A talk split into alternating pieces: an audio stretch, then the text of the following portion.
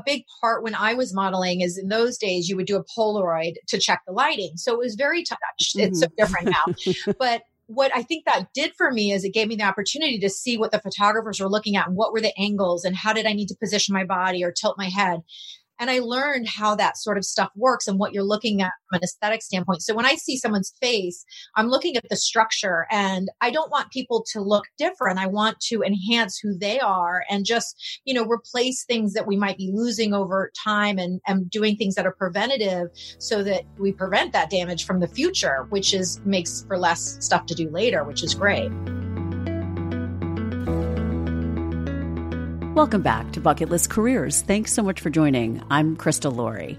My friend is my guest today, Emma Snowball Robinson, sharing her story with us. She's a former model turned nurse, injector, and entrepreneur who started her own practice in Stamford, Connecticut called Pure Medical Aesthetics.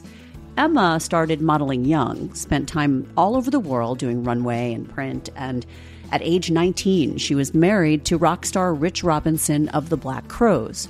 But after their divorce, Emma struggled. With no income or college degree, she said she had to reinvent herself to support her two school age boys and find the professional purpose she feels she'd always been seeking. Motivational tips in this episode and business advice from Emma you can apply to your own second act. Let's listen. Emma, I'm so glad we got this together to have you on the show. Thanks for being here. Oh, thank you for having me. I'm so excited to be here. I admit it's cool to have a friend who's also a bucket list career story on with me to share her journey like you. I mean, we've known each other for a few years now. I think it's about six or so. We were introduced by a mutual friend.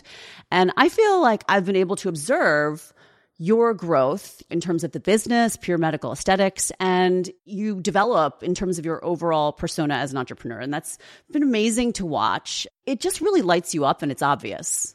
Oh, that's so nice. I, I love what I do. So it doesn't surprise me if you notice that because it's, I, you know, it's authentic. I can't help it.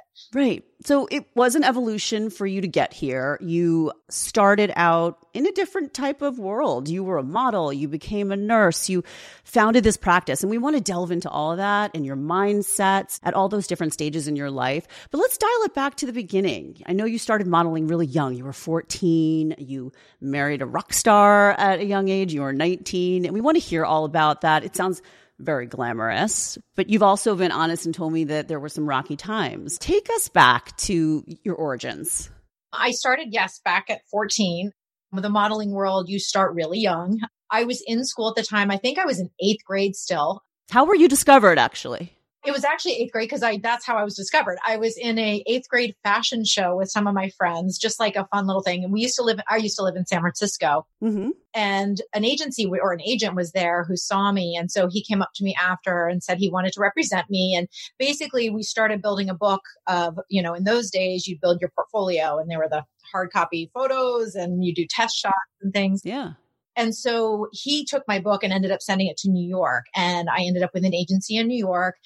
And then at that point, I was juggling school. So my parents were very academic. Um, my dad was a professor and my mom was a physician. So they didn't want school to sort of fall by the wayside. Right. But they supported me. And so what we'd do is I would go in the summers, or if it was a really big job, I would take a little time off of school. By that point, I was in high school and my school was pretty understanding of everything. Yeah. So then kind of finished high school out. And then after high school, thought I was going to move to New York for a year and then go back to school. Uh, that did not happen. I moved to New York, and at the time I met um, who became my ex husband, Rich Robinson. So Rich Robinson was in the Black Crowes, and they were a big band at the time, touring things like that. And we connected. And I think in some ways we connected because we were both sort of very young. I mean, he was only 23. So we were kids and yeah. sort of grabbing onto each other for some stability. So ended up getting married at 19 and then had my first son when I was 23. So that was my son Taylor.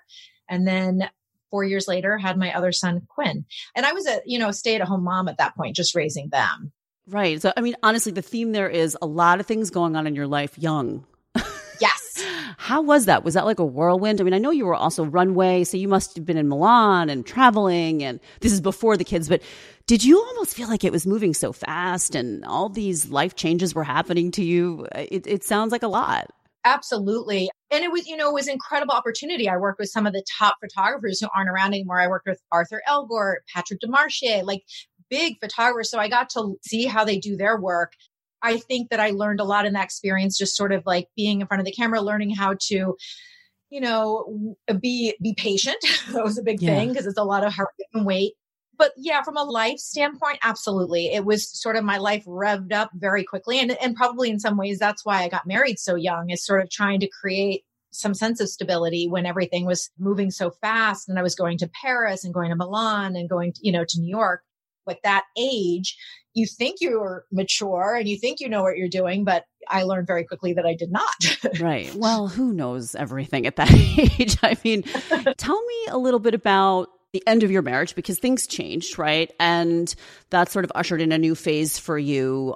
I think you went back to college after you and your husband divorced. You had young boys. Things were not financially stable for you. How did you get through that? And then beyond, because I know after college you went to nursing school. So you, you know, you really pulled it together.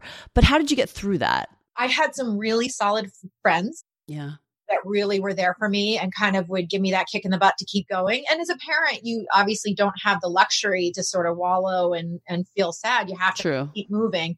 But things were, were really difficult. I had been a stay at home mom. And at the age when I got divorced, I believe I was about 32. So at 32, I had no college degree. I had two little boys to take care of. And you had given up modeling to be a stay at home mom. Is that it? Exactly. And at that point, you know, you're kind of aged out of the modeling industry. You know, I retired right. per, per se at 24. So I had to find a way to support my kids and myself. And our, it was rough. I mean, our house foreclosed. We went through a lot of hardship. I think back to a lot of rough nights of how was I going to buy dinner and, and basic yeah. things. Unfortunately, I had really supportive parents who helped me kind of through that time unfortunately throw into that my dad had passed away at that time too so it was a mm. lot of Uh, you know instability again and i had to sort of pull it together and figure out what my next steps were so what I did is I took whatever job I could get and, you know, minimum wage and I worked while my kids were at school and then looked for something where I could potentially have a future as quick as possible. So right. just enrolled in the, in actually community college. I just went back and started taking classes. The ironic thing is when I went back, I was actually in a lower math class than my son. So it was a very humbling time. Oh, as I'm sure I would be if that were the case. my son was only nine. I'm exaggerating. No, no, no, no. I get it. Believe me, that's not my side of the brain at all. It's intimidating, number one, going back to school, I think, at a certain age. And, but I still find it impressive. And were you already thinking at that point about health and wellness and medicine? And was your mom somewhat of an inspiration? Absolutely. It's funny because as a child, my mom had gone back to medical school later. I was seven actually when oh. she started oh. medical school. Is that right? Yeah. So uh, most of my childhood, my dad was sort of the, the parent. My mom was always doing her residency or in school. So it's interesting how my life has sort of unfolded, but I was always around her and, you know, she was always in the back of our minds when we're eating something, you know, think about nutrition, think about this. And mm-hmm. sometimes doctors know a little too much. So they're looking out for everything. But I also got the opportunity when all this was happening my mom left the group she was with to open her own private practice. So I ended up jumping in and helping her with that. And we joke, I mean, it was sort of flying by the seat of our pants at, first, but it gave me an opportunity to learn so much from her clinically and how she is with patients. And one of her greatest strengths is she's so connected with patients and she gives them time and is is there for them. And it obviously is passionate about what she does. So that was a great chance for me to be exposed to that. And i think in some ways yeah. me to it. What does she do again? What is her specialty again? Just so we have an understanding. It's called physiatry. And physiatry essentially is muscular skeletal pain management. So she does a lot of trigger points cortisone shots things like that. So you were watching that but you started to gravitate towards cosmetics. And I think you went to work for a cosmetic surgeon not long after you graduated from nursing school. Yeah. And I think part of the, the transition for me was when my dad had passed, uh, there was a nurse who I really connected with. And so I thought that would be a really neat career to go into and seeing my mom. So I went to the nursing program, got through that. And then once I graduated, I actually had a peer in my class who said, Oh, you know, do you want to look into some of these aesthetics courses? And I had the background from modeling. So I knew about you know, beauty and I loved that aspect of things. And I'd seen my mom who uses Botox for muscle spasticity. So I'd had that Ah. exposure. So at that point, I ended up going back for that and then changed jobs to work for a plastic surgeon in Stamford. He had a freestanding surgery center. So we would have plastics come in. I learned a lot very quickly. I got to be in the OR. I would help circulate, things like that. So I see the anatomy for number one, and then also learning about the aesthetics from that side of it too. So I got exposed quickly there. And that was a great time for me. And you had mentioned that being a model in the 90s and working with some of those great accomplished photographers, you felt like you had the opportunity to learn the aesthetics and the contours of the face. Because I feel what you do has so much to do with having a good eye. I agree. And a big part when I was modeling is in those days, you would do a Polaroid to check the lighting. So it was very touched. It's so mm-hmm. different now. but what I think that did for me is it gave me the opportunity to see what the photographers were looking at and what were the angles and how did I need to position my body or tilt my head. And I learned how that sort of stuff works and what you're looking at from an aesthetic standpoint. So when I see someone's face, I'm looking at the structure and I don't want people to look different. I want to enhance who they are and just, you know, replace things that we might be losing over time and, and doing things that are preventative so that we prevent that damage from the future, which is makes for less stuff to do later, which is great. Absolutely. So your practice offers a whole slew of things like Botox, as you said, dermal fillers, you do sclerotherapy, CoolSculpting, and whatever. I'm sure you're researching also the latest procedures, always with a focus on the natural. So here's my question for you. I always think about this from an injector's point of view. When you have people coming in or a patient that wants to do something that doesn't align with your philosophy of the natural, how do you manage that? It's hard. I Yeah. I feel like my represent me too in the community and I want my work to speak for itself. And there are people that we can sort of a lot I have a lot of patients that we just have a discussion about and I might say look let's just start with a little less. We can build. I'm a big builder. I like doing a little bit and building over time. Less is more and then gradually if you need more you can come back Yeah. kind of thing. There has been a couple times where people have i've actually it's just not aligned with me. And i've actually said you know i think you should maybe go and make a referral to somebody else just because it's it's a different look than than that's not my strength. And i want to work from a place where i feel like people are number one safe. That's a huge thing. And a lot of times it can be something being asked me to do that's not safe and i, I won't do it. Oh like off label stuff? Or what do you mean specifically label, but you know, there's things you can do if you put too much in too quickly. You can compress vessels. I mean, there's so many things you don't think about. and the in the, there's so much going on in the face. It's not just the skin. So you have to. I'm always thinking below that and what arteries there, what vessels there, what muscles there, yeah things like that. and you're currently enrolled in getting your master's to become a nurse practitioner what do you feel that will do to enhance what you're offering now in your business Number one, I've had a great opportunity with my through this program to be a nurse practitioner. You do a lot of clinical hours, so I'm having Mhm. experiences with these in- incredible physicians and nurse practitioners, watching them in their practices, learning from them, done the primary care, women's health, pediatric, and you kind of do the whole spectrum. And I Yeah. think for me, it's been very helpful because I've always been so focused on aesthetics in the face. And it's giving me a bigger perspective of general health and being safe and understanding what to look for, what to be cautious of. I mean, I had one patient, this was like, I was so happy this happened, but I had one patient who came in and she had a funny looking mark on her chest. And I said, please, you know, just go see a dermatologist, have it looked at. And she called me up the next time after she'd seen the dermatologist and she said it was actually cancer. And she was so grateful that I had pointed it out. So not that I can, I can't diagnose like that, but at the same time, it made me appreciate the knowledge I have, I can help as a resource and guide people to do the right thing, to be safe and healthy and, and take care of themselves. Absolutely. What do you think your story can do to help inform and maybe someone who's thinking about starting a business like what you're doing? What were some of the toughest roadblocks that you were able to overcome? And you just any general nuggets like takeaways for listeners that can apply them? I think the scariest thing, and I have several friends who will attest to this, was when I quit my last job. I was at Greenwich Hospital working, I was the clinical coordinator of their OR there. Mm-hmm. And what does that mean exactly?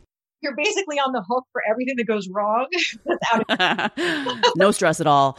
yeah, my stress level was a little high, but it was great too because we had plastics there as well. So I got to work with a lot of the doctors there and I got to know a lot of people in the, in the community. So the fear of like letting that go and letting go of that predictable salary was frightening. But I wanted to be able to dedicate myself to pure. So I took the leap and I do think it's important to realize it's scary. You're going to feel scared. You're going to feel apprehensive, but once I did it, you're so sort of committed to it. And then you're looking ahead at what am I going to do and how can I grow this and what, what do I need to do differently? I've certainly learned so much about a business, which I never had known before. So it's been sort of learning as I go. One of the advantages I have is that I started so I had very little overhead and it was just me to start. And that is so key because you were working out of your mom's space. Exactly. I had one exam room. That was my place. And over time, I've now got two other nurses that we've hired. We have three estheticians. So it's grown tremendously, but I've done it very gradually. Yeah. Emma, remind me when you started the business and when did you really start to see it take off? Ironically, it exploded last year with COVID, which was surprising. Really? I even had to shut down for two months during that time, and I've had to decrease the number of people who come through each day. So what happened, I think, is well, I had been doing it from 2014 to 2019 part time. So that's right. where I think it was sort of a safe way. I was able to build up and establish a base of patients and build trust. My business is all about trust. I mean, who wants something done to their face if they don't trust them? That's so true. And that was important for me. I think I needed time to build that. So then in 2019, I was doing it full time. So that first year, I think was a little bit just getting steady on my feet, essentially. Yeah. Then once COVID happened, I think in some ways, so I was shut down for two months. Uh, my school shut down. I was a stay at home mom and, and a stay at home mom. I never had free time either, but right, right. I had downtime. And so I really got into social media. Actually, I just, I liked making little videos. So I started just making videos. And a lot of people said that's what sort of got them coming in in the, in the beginning. And that was because I would just go, okay, here's my skincare routine. This is me washing my face in the morning. This is the product I like. And I wasn't speaking from a selling standpoint. I was just talking about the products that I like for me and what I like about them. So I think that bumped it. And I think also, ironically, Zoom, I think has done very well for my business because everybody's looking at themselves. Oh my God, that is so true. Yeah. if you don't have a ring light like I do, the imperfections. Yeah. Oh, I, I, I tutor people. I'm like, you need a ring light. Oh, you need a ring light. Trust me. that is good to hear that actually there was a silver lining for you in terms of marketing from the pandemic, which was obviously so difficult for so many businesses. But you have to see the positives where they exist. Are the boys super proud of you? I mean, it must have been a little hard to have your ex be this big shot rock star type I mean, you're no slouch. You've done a lot of amazing things, right? But how do you feel now? Now that you have created this business, you did this on your own. That's something. It's such a good feeling just to have that autonomy and feel that strength for myself. And in a way, both my boys have talked about my time going back to school. And I think they really respected that. And I think for them, it was a good opportunity then for them to see me sort of hit rock bottom and be resilient and come back from it. And I think all of us have to do that in life. And it was a good lesson for them. Yeah. How old are they now? So they're old enough to really kind of talk to you in an adult manner, right? I shouldn't say boys because they're actually men now. yeah. Like I'm the one who should rephrase that. They're both out of college. Oh, I still call them boy, my boys.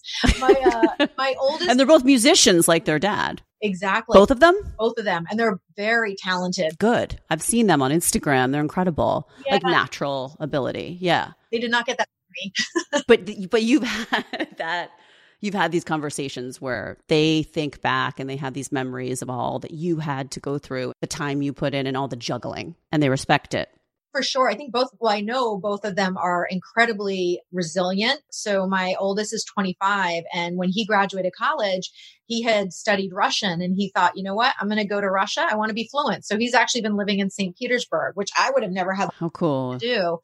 My younger son is 21. He's still in college because COVID sort of thrown him for a loop. So he's at this point he's kind of figuring things out music is his passion too so my my older one's touring around in st petersburg playing my younger one quinn is in la and he's doing his shows and they both are sort of finding their paths but they're strong and really resilient and I think I've shown them that you have to be agile in life. You have to be able to to jump to something else if you need to. If something doesn't work, you have to be okay with with failing. Yeah. It's okay. Yeah, all those lessons they learned a lot from their mama.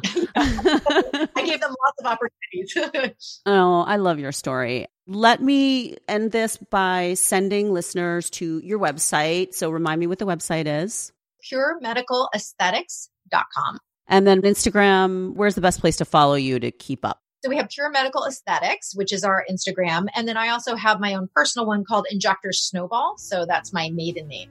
Right. Because I actually love your videos. I, I look to you for ideas because you're super comfortable in front of the camera. And I think that's key. I think, just like you said, giving the information, being honest, that's how you gain the trust. So, for sure. Well done, lady. It was so fun to have you on Bucket List Careers. Thanks so much for taking the time.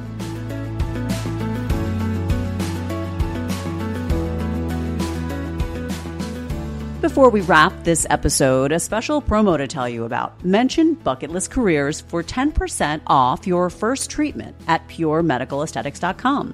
Thank you to Emma on behalf of our listeners. I'll have a new episode for you next week. And don't forget to share this podcast, rate, review, if you're a fan, of course. We're growing organically, more and more listens every week. Your support means a lot. So thank you so much for listening.